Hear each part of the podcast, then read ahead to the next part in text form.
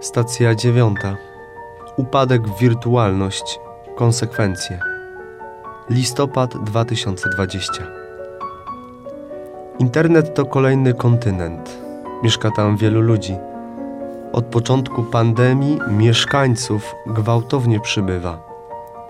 Każda treść, również wulgarna i obsceniczna, na jedno kliknięcie. Praca online, nauka online, spotkania online, konferencje i szkolenia online, zakupy online, studia online.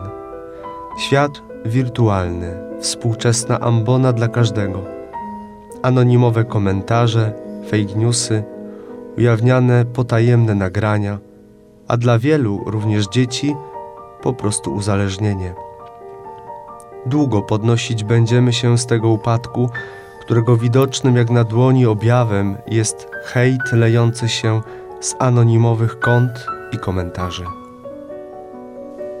29 marca 2021 roku.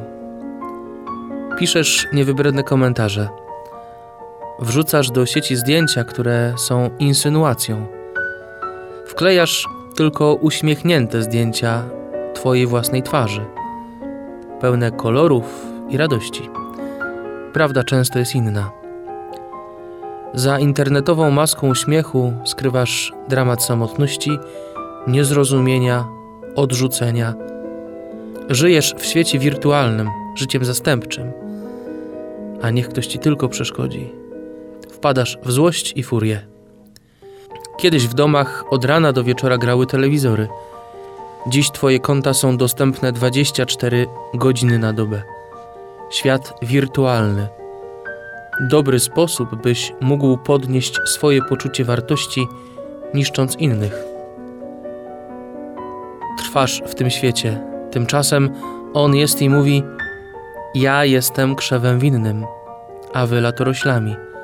Kto trwa we mnie, ten przynosi owoc obfity.